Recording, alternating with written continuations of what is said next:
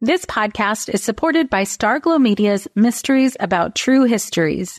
From the creators of the hit top ranking kids educational podcast in the world, Who Smarted, the Emmy nominated Nat Geo Disney Plus's Brain Games and Netflix's Brainchild comes Mysteries About True Histories, affectionately known as MATH, or math, in which kids ages six and up can hear humorous and educational stories that follow two best friends, Max and Molly, while they go on adventures through time, solving puzzles, hidden equations, talking about history, and making learning cool.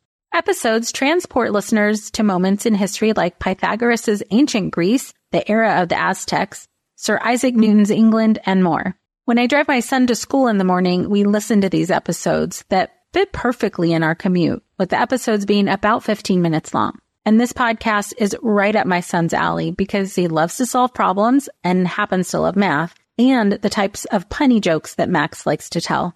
So tune in to Mysteries About True Histories with your kids. You can follow and listen on Apple Podcasts or wherever you get your pods.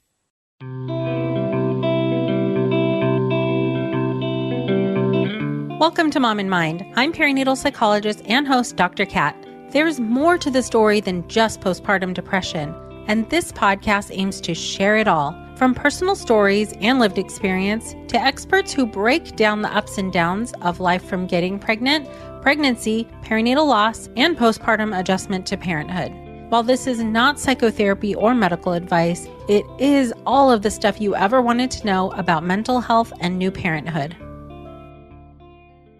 Hi, and welcome back to the Mom and Mind podcast. I'm your host, Dr. Kat. I'm very happy to have Nkem Ndefo back on the podcast. It's been years since she was on, and it's been a couple years since I've seen her. She's just a lovely human and a beautiful soul, and she's doing really important work in the world. She is the founder of Lumos Transforms and creator of the Resilience Toolkit, a model that promotes embodied self awareness and self regulation in an ecologically sensitive framework and social justice context. She was originally licensed as a nurse midwife and has extensive postgraduate training in complementary health modalities and emotional therapies. She's worked in a lot of settings from large volume hospitals to mobile community clinics and brings a lot of expertise as a clinician, educator, researcher, and community strategist. She works in programs that address trauma and equity, builds resilience, and shapes liberatory change for individuals and organizations throughout the US and internationally.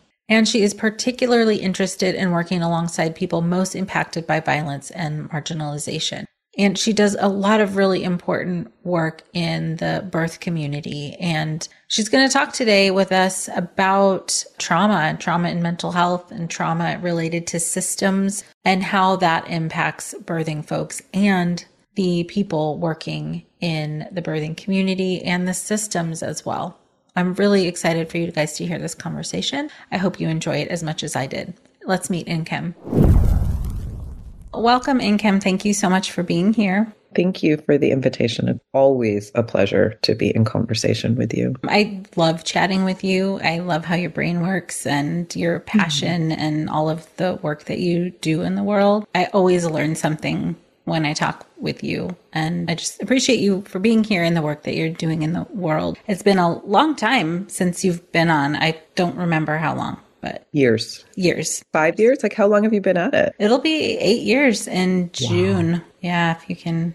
I, am going to yeah, vote. It's, it's probably about seven years ago. Mm-hmm. I'm going to say mm-hmm. it's probably about that long. Yeah, that feels right. Oops. yeah. Oh, life. So, yeah, you've been at it for a long time, your work, and very mm-hmm. deep into supporting people healing from trauma in really meaningful and important ways. And so I'd love to start off with that. If you can talk a little bit more about what your work is. So, my work is broad. And it's all focused around healing and liberation, getting free. And because we're healing from trauma in so many different places, and I'm kind of a systems person, it's pretty diverse. Also, I like the diversity. So I have diversity of scale. So that means working intimately with individuals in a one on one practice. It means working with organizations and communities. It means doing some policy work. Geographically, I'm based in the Los Angeles area known as Tovaangar, but work is spreading from Bali to, I'll be in Ghana next month and supporting on a project. Fair amount of work in England. And one of the things, the areas is understanding how trauma impacts people and working to support the places where we can grow people's capacity for healing. Because I think mm-hmm. that's, if I could say one thing, it's preparing folks for healing work and for change work. Being a nurse midwife, uh, though I don't attend births anymore, I still think of myself as a midwife and I think about all the prenatal care we do, all the preparation for the event and all the mm-hmm. support after. And so it's the same thing, holding folks through that. And so that may look like working with a health system mm-hmm. to help them develop develop more equitable ways of working and develop strategy to bring in community and patient voices. It may work look like direct coaching of healthcare providers and how to be more trauma informed. It may look like helping a city rewrite their policies or strategic plan on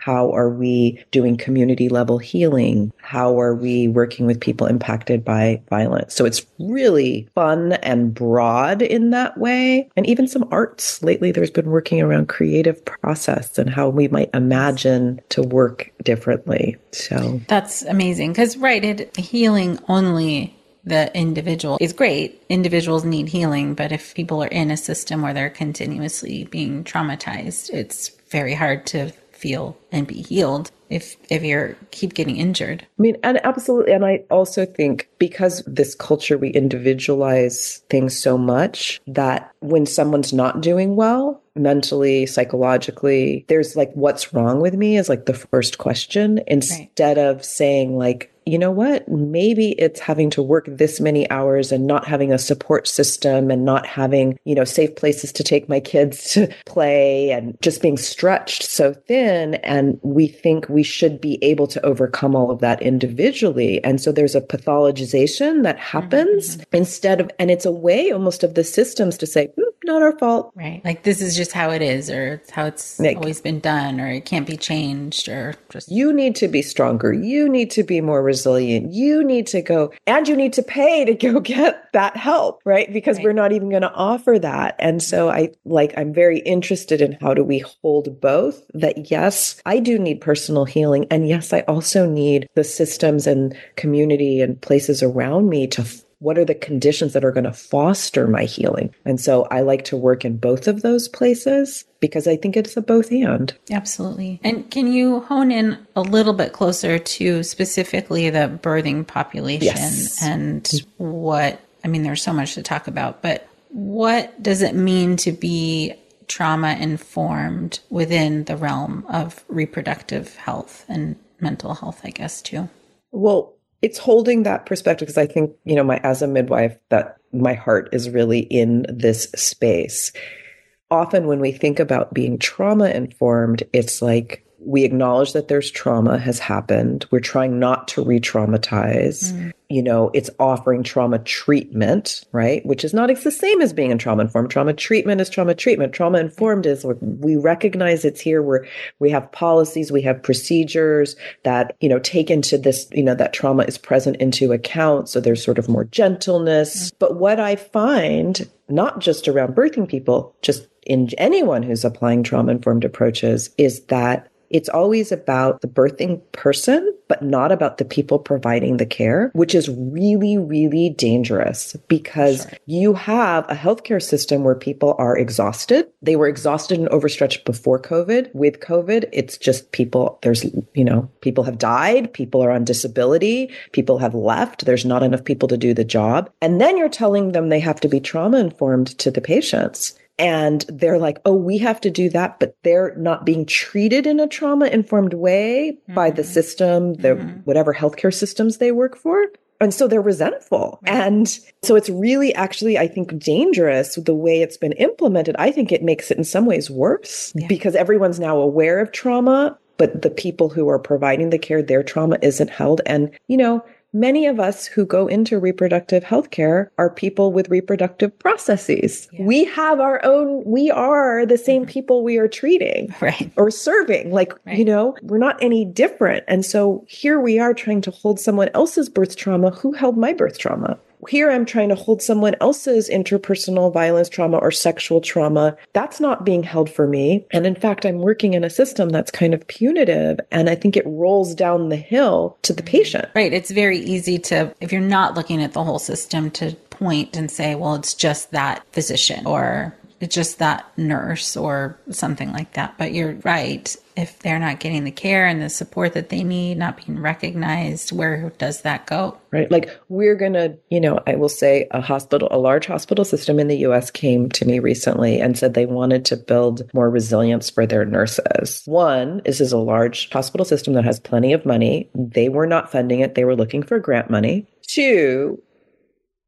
when we talked about they're like this is great but they're like that's too involved. What do you mean what's like involved? the training would be too involved. We need something shorter and cheaper right? Yeah. and i'm just thinking and i because what i said to them i said if we think you're going to do a little breathing exercise with nurses and you're not dealing with their patient load i don't want to be the one delivering that because that is reprehensible right. right? And so then the nurses are resentful like oh look at we have all this patients we have to take care, and they're doing this nice trauma informed breathing exercise or meditation. And who suffers? The birthing folks, the families, because they've got a nurse who's short, who's upset, you know? Yeah. And so that's why I think how do we re envision doing this so that everyone is held tenderly? Ooh, yep. Keep doing that. you need a whole big old army of yous and other people who have that vision and approach. I mean, I imagine, I mean, for me, like looking at how kind of big the problem is feels overwhelming. Like, how are we going to change all of this? And I mean, it's essentially one system, one person, one mindset, one paradigm, whatever at a time. It's just everywhere. It's big. It's big. And this is why, you know, I, in recognizing you know, when you're thinking at the beginning of pregnancy and you think about labor and birth, you're like, oh my goodness, mm-hmm. it's big. It's like this. And what do we do is we prepare, right? Mm-hmm. We do the little, little steps bit by bit and we have support and we ideally and we're not doing this alone and i know when we're together that's one lesson of being a midwife labor is painful. And if the people who are with you are also afraid of labor, if they're afraid of pain and they leave you alone, it is intolerable. Mm-hmm. But many, many things that are hard to do become more tolerable when we can do them together with people who believe in us mm-hmm. and are with us, like deeply present. Totally. And so I feel like I have a little bit of chills in thinking about why I turned to do this in this way is like an embodied, how do we develop the skill set within people, the knowledge, the wisdom, the skills, the kind of resilience that allows allows us to stay connected to ourselves, connected to each other, to not just dream of a new world, but to inhabit it. And I firmly believe it's possible because I've seen it happen. It doesn't happen overnight. Right. It's like when we are able to have that shift inside of ourselves, because yes, the systems need to shift, but they don't change themselves, right? right? People made them, we made them. Right. We can change them, right? Yes. So starting at the person level, as we start to make a change, we relate differently. We write policy differently. We make a little change and we make a little bit more wiggle room for us, right? All of us.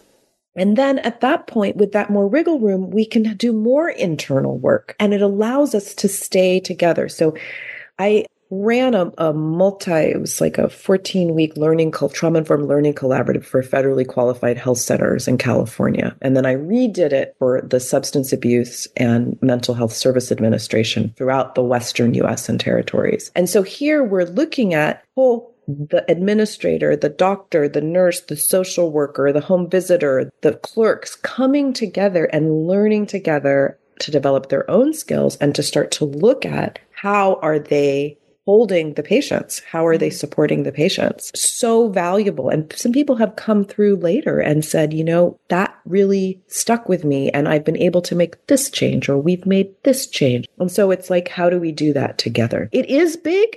And what's the adage? How do you eat an elephant? Right. One, One, bite, bite at, a time. time. mm-hmm. This podcast is supported by Understood Explains. As parents, we are often having to figure out things as we go, and that is very true for our children's education.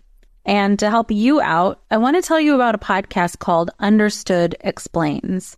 This season is hosted by teacher and special education expert Juliana Urtubey, and she discusses all the things you'd want to know about individual education plans, or IEPs, what they are, why they're needed, who benefits from them, and what to expect when you have meetings with teachers. I could have really used this podcast when my son had an IEP for speech when he was six. I was overwhelmed trying to understand the process and what everything meant. The episode on Understood Explains Does My Child Need an IEP? was the kind of info that would have really helped me get the most out of the educational support of the IEP for my son. And if you need that kind of support, I really recommend this podcast. To listen to Understood Explains, search for Understood Explains in your podcast app. That's Understood Explains. Are you overwhelmed by the things that get in the way of you doing what you want to do? Are you looking for ways to simplify life to better align with your values? Do you want to create space in your schedule so you have room for more of the good stuff? Play, joy, relationships, gratitude, and more? If you answered yes to any of these questions, I invite you to check out Edit Your Life, a podcast to help you edit the unnecessary from your life so you have more room to enjoy the awesome. Through episodes with me, Christine Koh, and a range of super smart, compassionate, and thoughtful guests, you'll come away with big picture insights and practical ways to declutter your home, schedule, and mental space without getting bogged down by perfection. I have always believed that small moments and actions matter tremendously. My goal is to help you find agency and space in your life through doable baby steps that will leave you feeling accomplished instead of overwhelmed. Check out Edit Your Life wherever you enjoy your podcasts. Yeah, absolutely. I'm curious if obviously people are seeking you out to do this mm-hmm. work. What do you find to be the points of resistance to making changes in a system? to become trauma informed? Is it like financial? Is it time? Oh, it's not truly money can be found. Mm-hmm. When people want and they have the will to do it, money can be found. It's time. You know, we have systems that are providing care. You know, we forget how many people have died. I mean, there's been so much trauma around COVID. People don't really like to talk about how many healthcare workers have died and how many healthcare workers are disabled and unable to work. We have a workforce shortage problem. So if you still have to, and now we have so many more people who are disabled because of it, mm-hmm. because of COVID. So we have a lot of demands on a healthcare system and not enough people to meet it. And then you're saying, and now we have to do something differently. And so people are like, we just don't have the time. They're in crisis mode. And the truth is, we stay in crisis mode, we're going to perpetuate more crisis mode. You're 100% right. So, right. where do you get off that hamster wheel? This is why I come back to the body. So, if I could give an example, you know, I do a lot of work with doulas and, you know, midwives, you know, particularly. But if I'm in a situation that, like, just whatever it is, something is really hard in the moment with a client, right? It's a really hard conversation.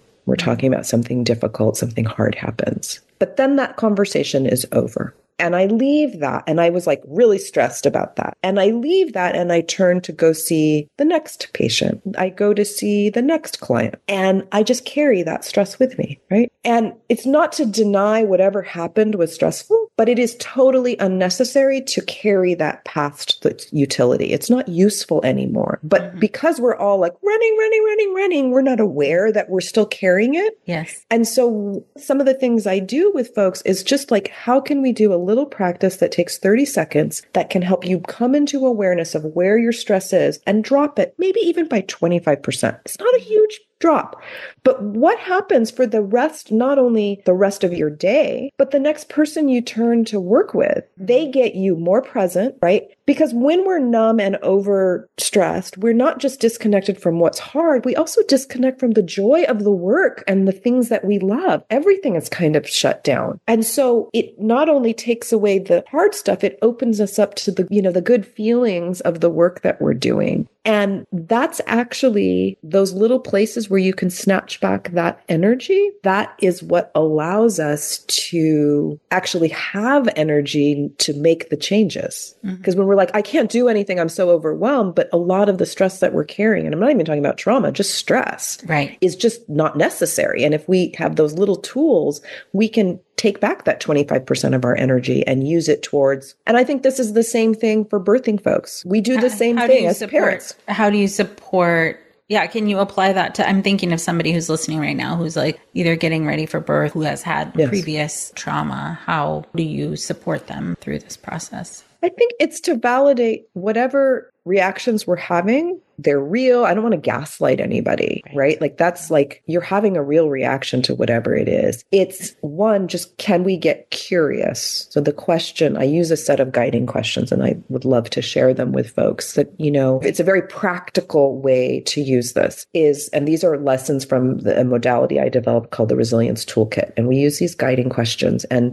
one of the first things is just to say, what's my state? And it, can be super quick. Like I'm at a 10 or I'm like, you know, through the roof or I'm at a seven or whatever it is, or it's my stress is big, just very quick. Right. And then the next question you ask yourself is, how do I know? And I would only recommend asking that question if your stress isn't through the roof, because if you're through the roof and you ask that question, it can make you go further out mm-hmm. mm-hmm. and up. But if your stress is sort of middle, you can say, how do I know? And this starts to teach you better about what's happening inside of you and your what are your cues for high stress or even a trauma response. But even if you don't ask that question and you just say, What's my state? This is where to get curious is to ask yourself, Is this useful for me right now? Not was it useful five minutes ago when the baby was crying? Not, you know, this morning when I was in a really stressful meeting not last week or not as I gear up to think about what's coming, but just right now in this moment. And most of us will recognize probably a little bit more activated than I need. Right. Right or if you're unsure. And at that point is to pull in a quick practice that maybe has worked for you before, a breathing practice. I'm happy to offer something, a practice here. I can do one right now. Like I love one. It's called the butterfly hug. I love yes, it. Do you know it? I do. Yes. Yeah. I use that with clients also yeah. and myself.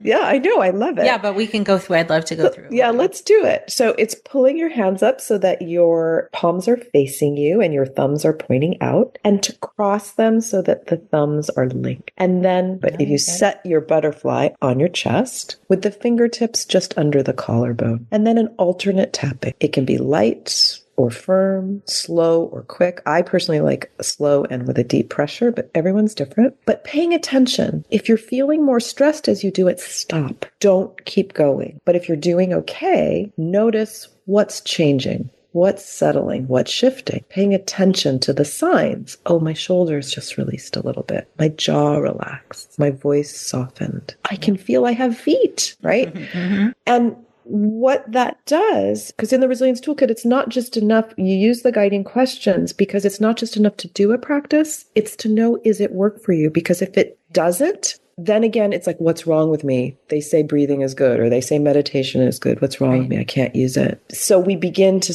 learn what works best for us. Mm-hmm. And not only that, if we felt a settling, we can recognize, you know, I was caring more than I needed. And if we practice with these guiding questions over and over again, we begin to realize not just on an intellectual level how much extra I'm carrying, our body starts to go, oh, this yeah. is maybe a little safer than I realized, or maybe this isn't happening now. That was in the past. And what happens through this process is we begin to know ourselves better. We begin to have better tools. We're carrying less stress through our right. days, right. which means guess what? What can you do with that? Sleep better, right. more energy and joy for our children, mm-hmm. the babies, mm-hmm. more capacity to be present for our loved ones and in our work, whether you're on the care side or the receiving side. And most of us are on both at some point, you know? What I really love about what you're saying, both on an individual level and a systemic level, is that even though the problem is big, feels big, seems impossible, let's just say, to deal with or overcome, the solutions are relatively much easier than you think they're going to be because I just as people when it feels overwhelming it seems like it's going to take a lot to heal from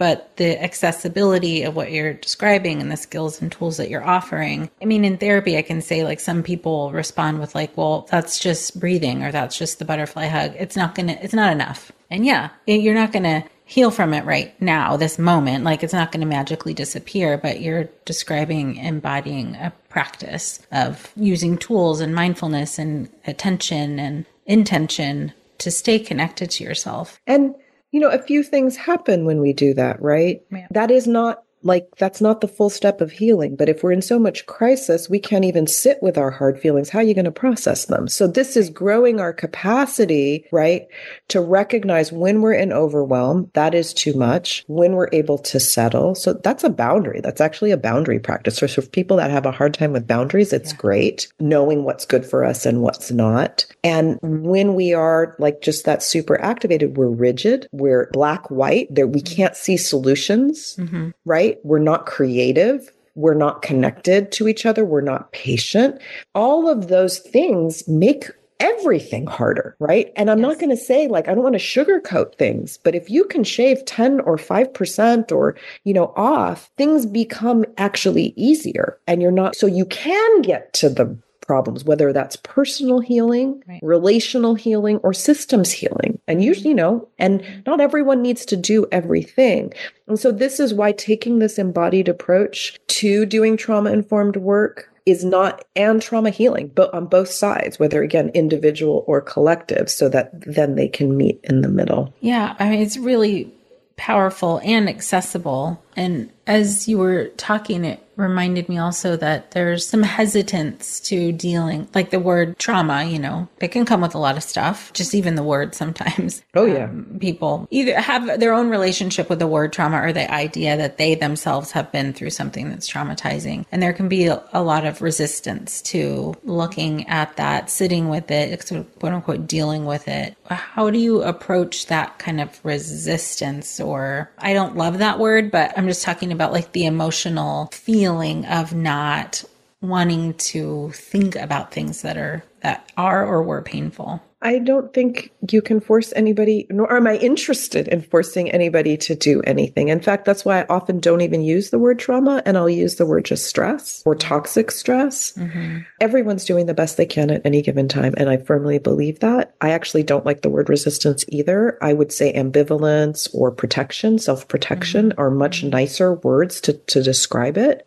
I don't think anyone avoids things. We avoid things because we're not able. I think it's a capacity issue. So this is like, I think of how do we resource people? Because no one wants to carry a big backpack of suffering through their lives. Nobody wants to. But if I don't have the tools to unpack that, why on God's green earth would I do that? And so I think about it's a sort of a natural when people start to feel resourced that I'm not, wow, I know like these little things through a practice like the toolkit where I start to recognize when I feel distressed, I have tools that can settle me. I will be less afraid of distressing things because I have a long track record of practice of knowing when I'm distressed, I can calm myself. And that's a really powerful feeling to have. And then we might be naturally curious, saying, maybe I don't have to carry this. Maybe I could do this in a little bit at a time. I had one, sometimes I'll use visualization with folks. And this, I invited this one woman had this ton of grief, just a ton of grief, and it was overwhelming her. And I said, if you could put that in a container right now, what would it be? And she imagined this giant silo, like a grain silo hmm. that needed to be metal and huge and to contain the grief. And when she did, and it was there, you could see she's like, Oh, I can feel like I can breathe now. And she really could feel like it was held. And I said, How would you like to relate to this? And she says, I'd like to put a little spigot, the kind that, you know, like when you go and get water, you know, it's like a little spigot out of it, just a little one, so I can pour out a cup and then I can work with a cup at a time. And that, you know, she needed some place to hold it and some place that she could then say, with the resources I have, I can deal with a little bit of this at a time, but I mm-hmm. can't deal with all of this. And I think, And and, it's okay. traumatic grief, right? Like, because otherwise, what if we insist you must deal with it? And people are pummeled. I think often in therapy, we go too fast into story and people are not resourced to tell their story and they 100%. check out and they re experience it. Like, can we start with some basic skill building? Absolutely. First, right. Before we're even, and I know, and I, I'll have to say to people, your story is important and it needs to be told. And as I watch you start to tell this story, I see you in distress and being harmed. Can we slow this down in a way that we're not reenacting the harm to you? Absolutely. And, you know, because sometimes we like, if I can just get it out. Right. But the truth is, telling the story of getting it out in that way is not the same as trauma healing. Oh, absolutely right. Sometimes can be re traumatizing mm-hmm. if you don't have the right resources or tools or feel held. I, I, totally agree with you. And this is something that comes up in therapy a lot, like people who want to come in and do work on trauma, which is great, or want to start EMDR, uh, which is great, but we have to slow down. Like if I'm thinking of one person in particular was in so much distress and wanted to just do the EMDR to to make it better. And I'm like, we got we gotta stabilize first. We gotta find the ground, figure out what you can do to cope just like minute by minute. And then at some point we'll get to that. And it's hard to like both at one time want to just be done with the trauma and over it and through it and have whatever like sort of exorcism you need to get it out. And also have to sort of take time with something that's so distressing. It is hard. And so how, you know, because that desire for catharsis, that desire for instant relief is, you know, is real. And I think there are modalities that make people believe that that's possible, you know, some really intense breath work or some of these even somatic modalities. And I'm just like, Oof resourcing, resourcing, resourcing. And in anything, sometimes we're so keen to tear things down and we think that's what's going to do it. But then you didn't build anything in the meantime. So then what are you left with all this, like, mm-hmm. you know, torn down things? Like sometimes building things can also cause some of the difficult to be not, doesn't take up as much space because you've built in some goodness. Oh, absolutely. So, really specifically focusing on mental health and trauma, how do you, within the work that you do and, you know, how you see things, how do you view, can you speak to that trauma and mental health? I mean, I think we would be hard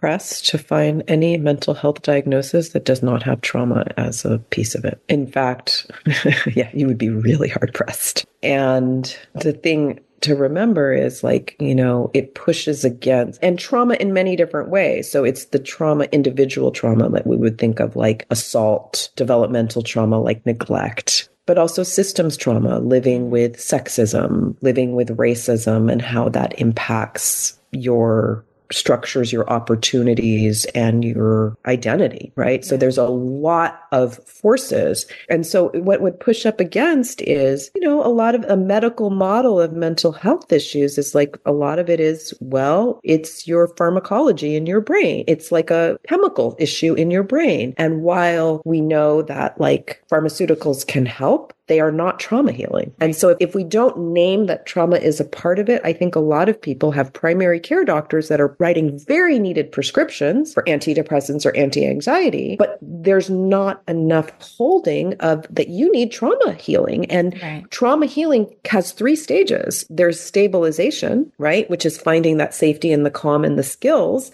Then it's repatterning that narrative and then sort of building your new life. And most insurance in the United States, what do you get? Like a very short course of really just focused on repatterning the narrative. There's no space for stabilization. And if someone has significant childhood trauma, that stabilization can take months, if not years. And so I think this is the problem with the medical model that's not, we haven't really gotten how trauma is woven into these places and how we approach the treatment and holding people. And then you know, mental health issues are seen as like a personal failing. Right. As yeah. much as we try to destigmatize it, it is just over and over. I'm not strong enough. I should be mm-hmm. able to. And I think when we can reframe it, that trauma is a piece of it and also the systems trauma, it's like, oh, wait a second, right? What, and I see this so often in my work is that mm-hmm. when we describe the signs of trauma, I've literally heard people say, oh, I'm not crazy. Right. Yes. That's why there's an understanding, right? Which alone drops some of the anxiety and stigma. Totally. It's like, of mm-hmm. course I'm having this response.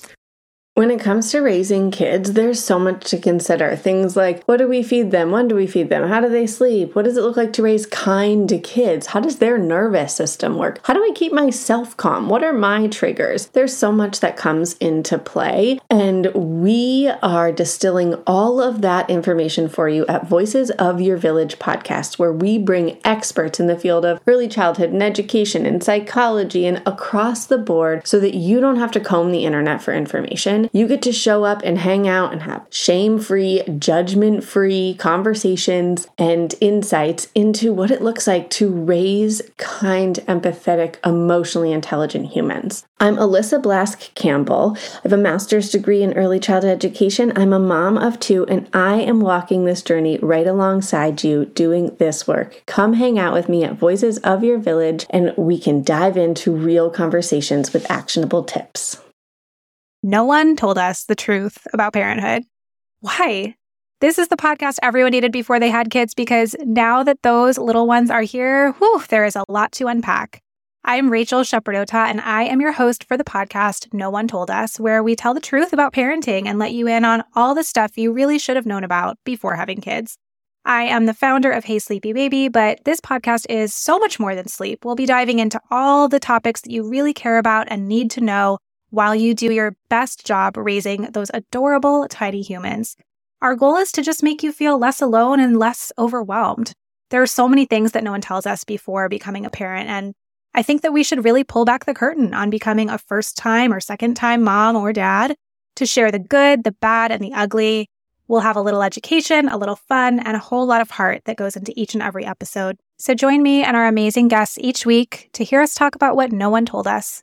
Right. I mean, it's really powerful to give people context for to pull them out of that the way that it's been individualized to remember that you have all of these multiple systems that interact with each other all the way from just you as the individual to just the household you're in to the neighborhood you're in to the state that you're in country let alone all of those systems that are working in there medical and everything. There's no, like, we are not siloed. There's no way we're not impacted by all of it. I mean, just but when you walk, actually, you're walking around, you can't, you're not like, I am currently being impacted by all of these systems. You just feel like I'm the failure. And I mean, just the lack of comprehensive um, parental leave is traumatic. I mean, like just straight up. Like if we just want to pick one thing, it's mm-hmm. straight up trauma. And what that creates is one, I have to be, you know, working and caring for a little person and still recovering my physical self. And then I have this self image that I am not enough. Really?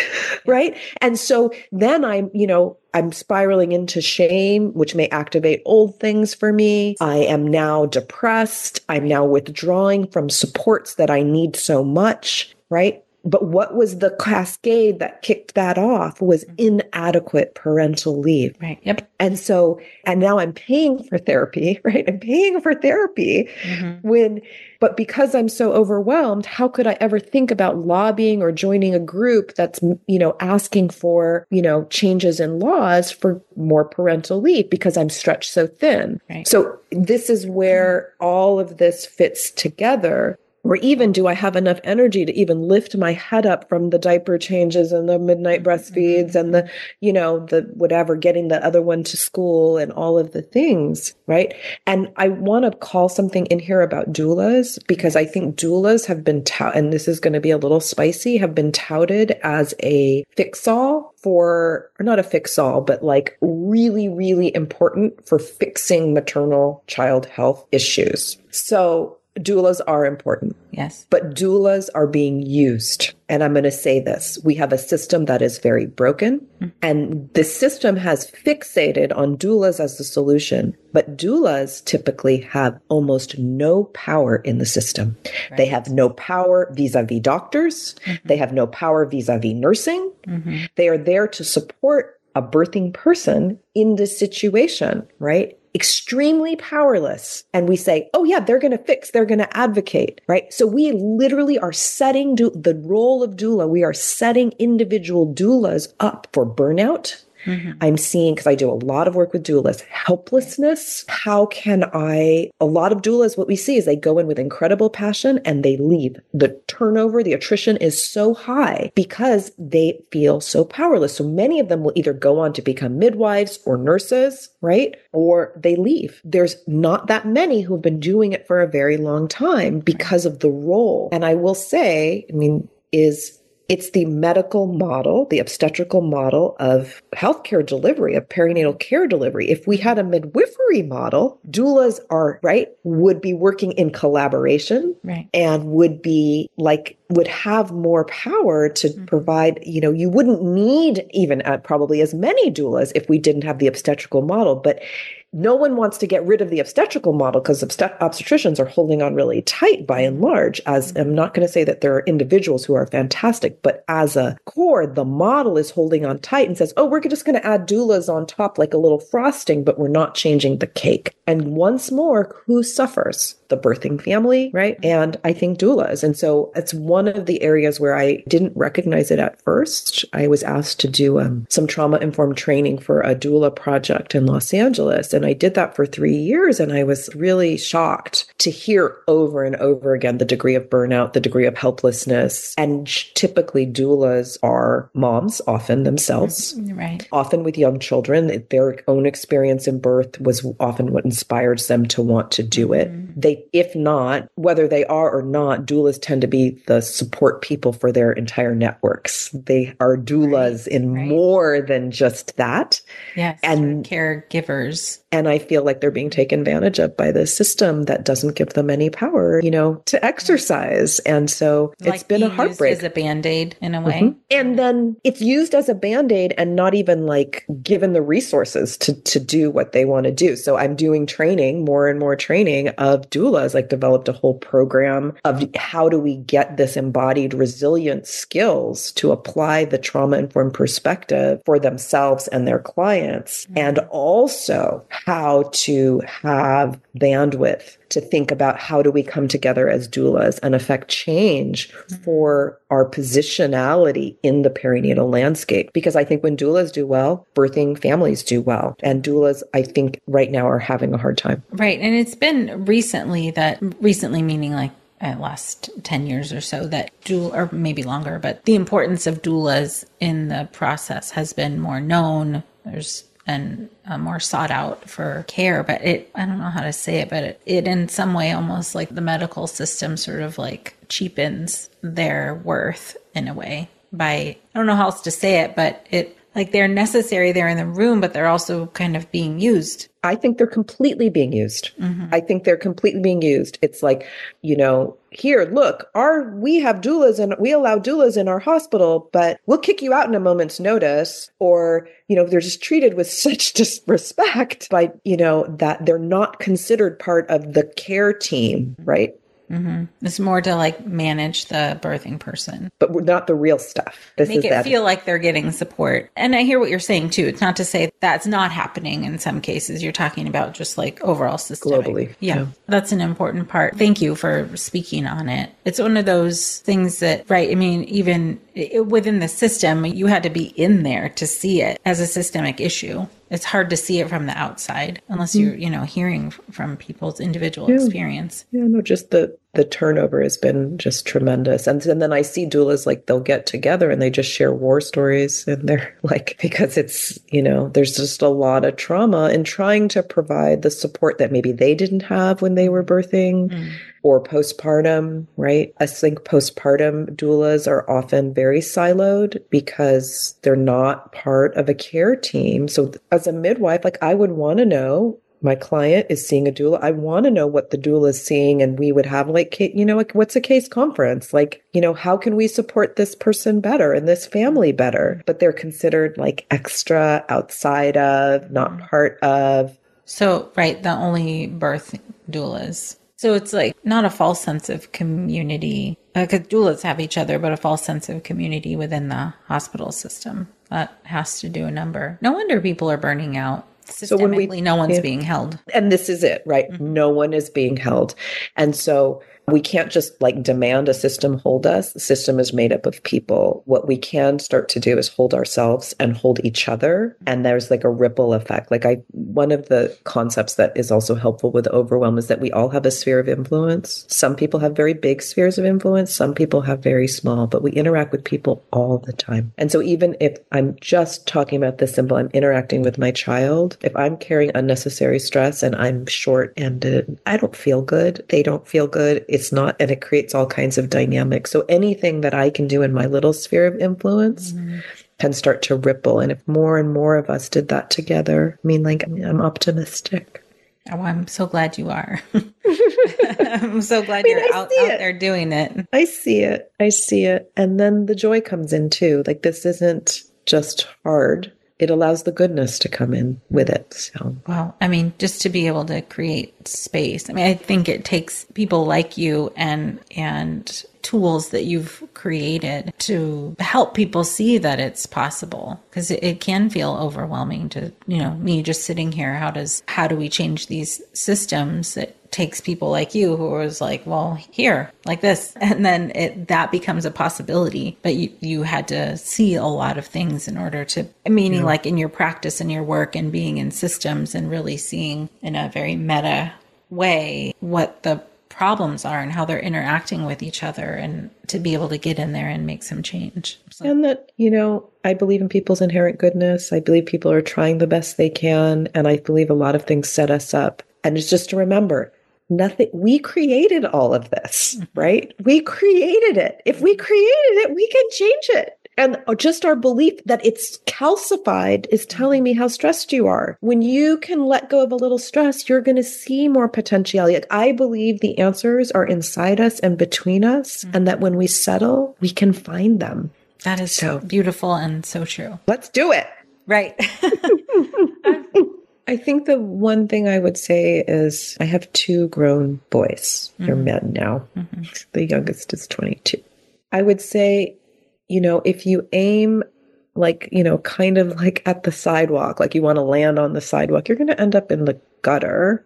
You know, you end up aim at the treetops, you're going to land. I go aim for the stars and like we hope you land at the treetops. If we can't dream it, it will never happen. I guarantee you. And it's dangerous to dream because to hope, right, is to risk loss. Mm-hmm. And most of us are like, I'd rather just not hope, right? But when we can get courageous and hope that something could be different and really, really dream and then start walking there together and figuring it out. Because otherwise, I just throw in the towel. Like, why bother? And I, you know, there's a lot of hardness right now, a lot of hardness in a lot of places, but there is also goodness too when we feel stressed, when we feel in trauma, that's we're going to see it everywhere. Right. And when we feel settled, we're able to see the more positive. And so any place folks can settle, it allows us to open our vistas to all that's there and, and what's possible. It's amazing. Can you tell people how to access the resilience toolkit and find out more about your work if both if I guess if they want you for their system, but also individually?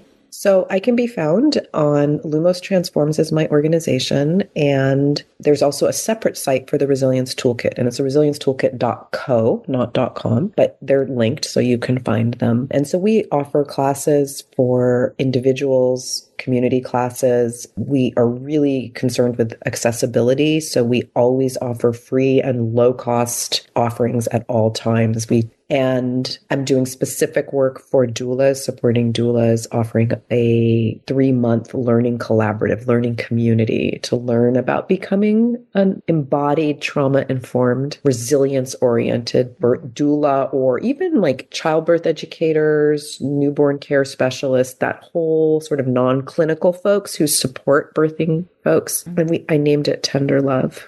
That is. I think sweet. we need more like tender love.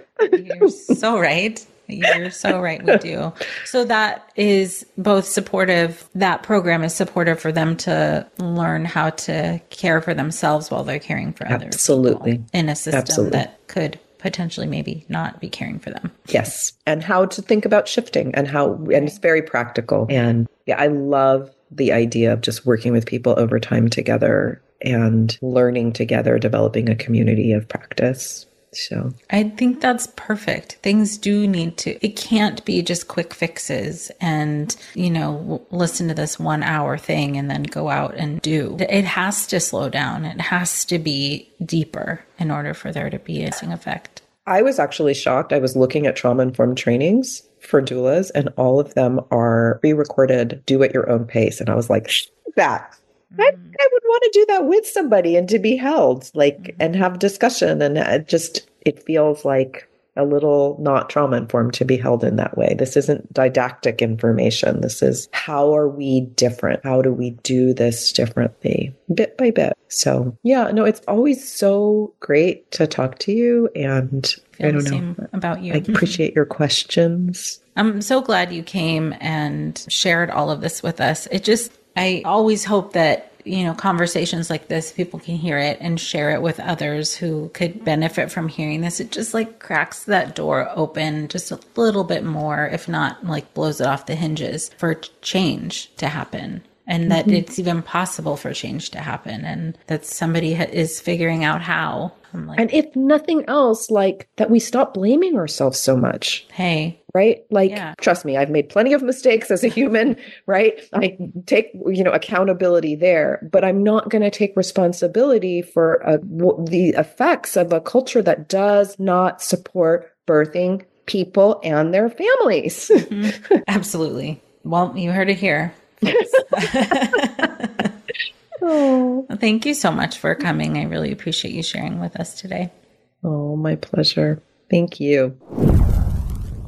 So much to think about there. I really hope you can chew on this and have it open up that little place in your mind and heart that knows that change can happen in these really big systems and individually. If you'd like to get um, connected with Nkem and her work, you can go to lumostransforms.com and you can also find her on Instagram and Twitter please come and follow me on Instagram and TikTok at Mom and Mind. That way you can be informed about all of the episodes that get dropped. You can also join me at wellmindperinatal.com and join my mailing list so you can be informed of all of the episodes when they come out and also any other special goodies I'm offering at any given time.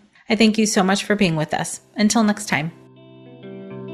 Please find the Mom and Mind podcast on mominmind.com or wellmindperinatal.com, where you can also find access to my free online mini course that is specifically designed for people experiencing anxiety in the postpartum period.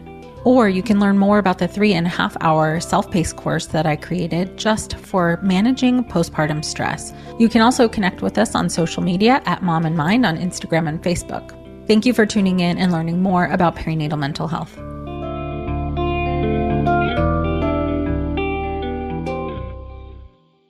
If you're a parent, I invite you to join us at the Mindful Mama podcast, where it's all about becoming a less irritable, more joyful parent. With sometimes hilarious and always thought provoking experts and friends, at Mindful Mama, we know that you cannot give what you do not have. And when you have calm and peace within, then you can give it to your children. I'm Hunter Clark Fields, and I can't wait to see you there. Listen in to the Mindful Mama podcast.